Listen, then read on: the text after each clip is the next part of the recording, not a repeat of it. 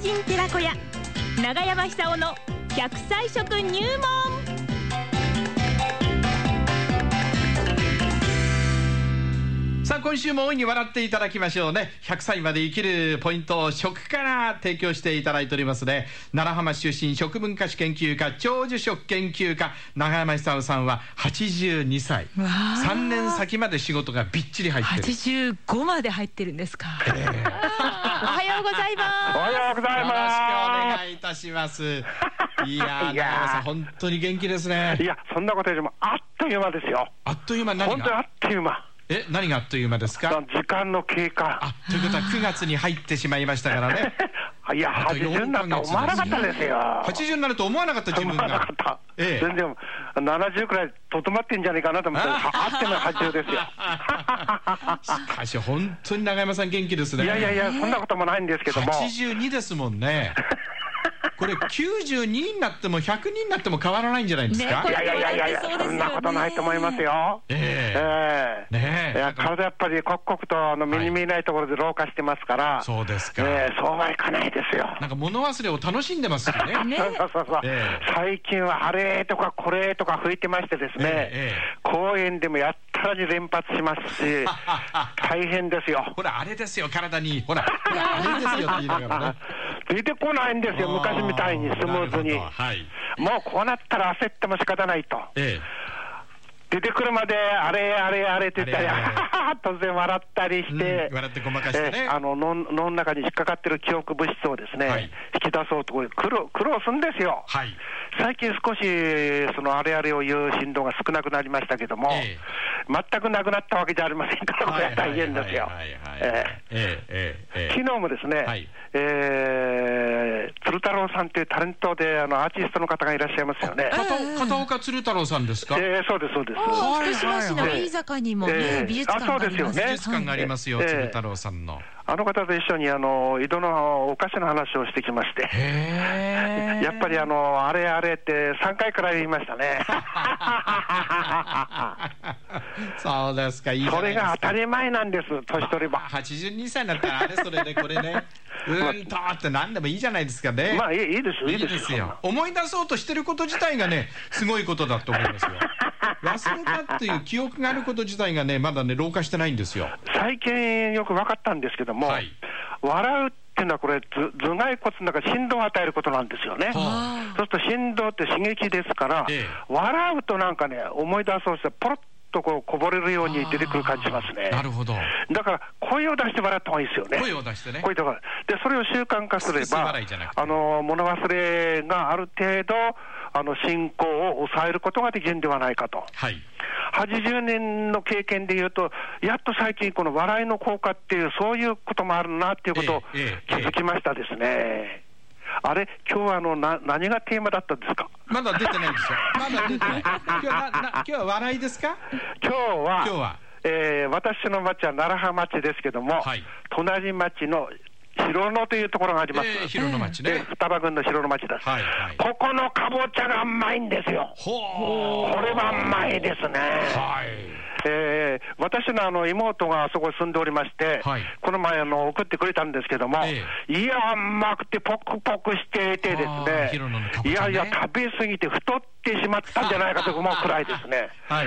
でこれはあの考えてみると、健康にいい成分、たくさん含まれてます。かぼちゃね。ええはい。まずあの老化、つまりあの個人差があるじゃないですか、老化のスピードっていうのは、はいはい老化しやすい人、なかなか老化しない人いますよね、えええその差っていうのは、まあ、いろいろあるんですけども、一つに絞り込んでいくと、はいその人は酸化が遅い、錆びないって意味ですよ、うん、錆びないんですよ錆ね。びな酸化いしない。錆びたらダメなんです。えでこれは食生活でかなりセーブできること分かってます、えじゃあ、錆びないためには何を食べればいいかって言ったら、その一つがですね、うんベータカロテンです。はあはあはあはあ。あの黄色い、かぼちゃって黄色いじゃないですか、ええ、色素。あの黄色い色素っていうのはベータカロテンですよね。はい。つまり、かぼちゃを食うっていうことは、ベータカロチンが濃縮された状態の果肉を食べることになるわけですよね。はあ。と同時に、ビタミン E も含まれてるんですよ。えー、すいません、それは何番目の A ですか？ 5番目の E です。 A B C D。それ E って言うんです。 E、さあ E。 E、いいいえいええちょっと近い。五番目のいいや。はい。本当にですね、ええあのーそのビタミン A っていうのと、いいですよあのいいーベータカロテンええ、ごめんなさいどっちも抗酸化成分です。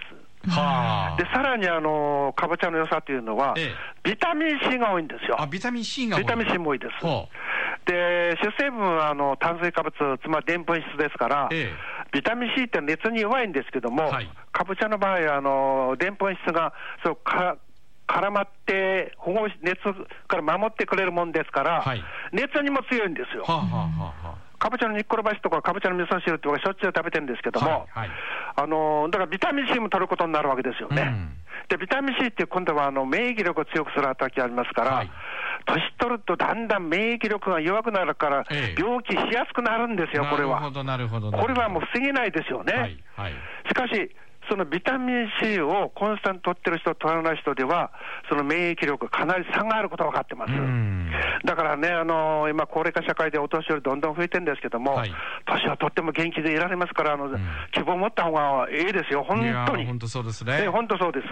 で、その元気になれるか、老いに負けてしまうか、その差っていうのは、うん食べ物の食べ方次第だと思います。そうですよね。だから、あの食べ方のこう達人になってほしいんですよ。なるほど。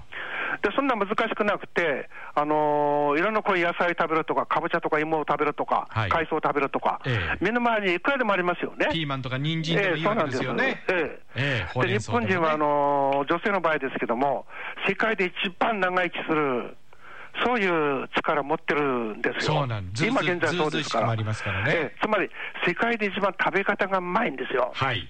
老化しづらいような食べ方してるわけですよね。なるほどええですから、あのどんなに、あの環境が変わってもですね、あの錆びないような食生活を常に取り続けて、丈夫な体をこう維持してほしいと思いますよね。はい。でこれから、あのまあ、いくら暑いといっても、そろそろ夏ですから、あ秋ですから涼しくなりますけども、これからこの照り返しが来るんですよ、はい健康の。ええ。あの散ああ、々夏の疲れがこれそうそうそうそうそうそからまたいいっうてことですよね。そういう意味です。ええええええですから、当然、これだけ暑いと、皆さん、あのおしなべて参加してると思うんですよ。体がね。ええ、ですから秋、本格的に秋に入る前に、ええ体の抗酸化成分、つまりベータカロテンとかビタミン E とかビタミン C を取って、ですね、はい体をクリーンにしてほしいなって感じしますよね。うんなるほどねそうすると、広野のかぼちゃが一番うまいんですよ。なるほど。私ね、あの、あの、言いたてのかぼちゃも好きだから、あそうの、割るとですよねね、ハート型になるんです、黄色。言いたてのかぼちゃすごって。い。なんか幸せな気分になったんですいいよ。ですね。これは素晴らしい。まあ、昼野のかぼちゃもいいですね。ねあ要するに福島県のかぼちゃみんなうまいんでみすんね。なうまいんですよ。みみんんななううまい。もうまいね。今、きゅうりも美味しいですしね。えそうあなーいんいでですすね。ねですから、そういうところで私は育って、本当に幸せだと思いますよはいね。はい、そうですねこ。れからも頑張ってですね、はい156歳くらいまで、こう おー じゃあまだ人生半分しか来てないじゃないですか。半分まで、だから折り返しですよ。ほらーこれからですか。いや、それは難しいと思いますけども、いやいやそんなことないまあ、気持ちだけはそういう気持ちそで、えーこれからも頑張っていきたいなと。笑ってナチュラルキラー細胞をそうで増す。やして。笑うのが一番なんです。ねえええはい、かぼちゃ食って。笑いましょ うありがとうございましどうもた。はい、長山久夫さんにお話を伺いました。かぼちゃでした。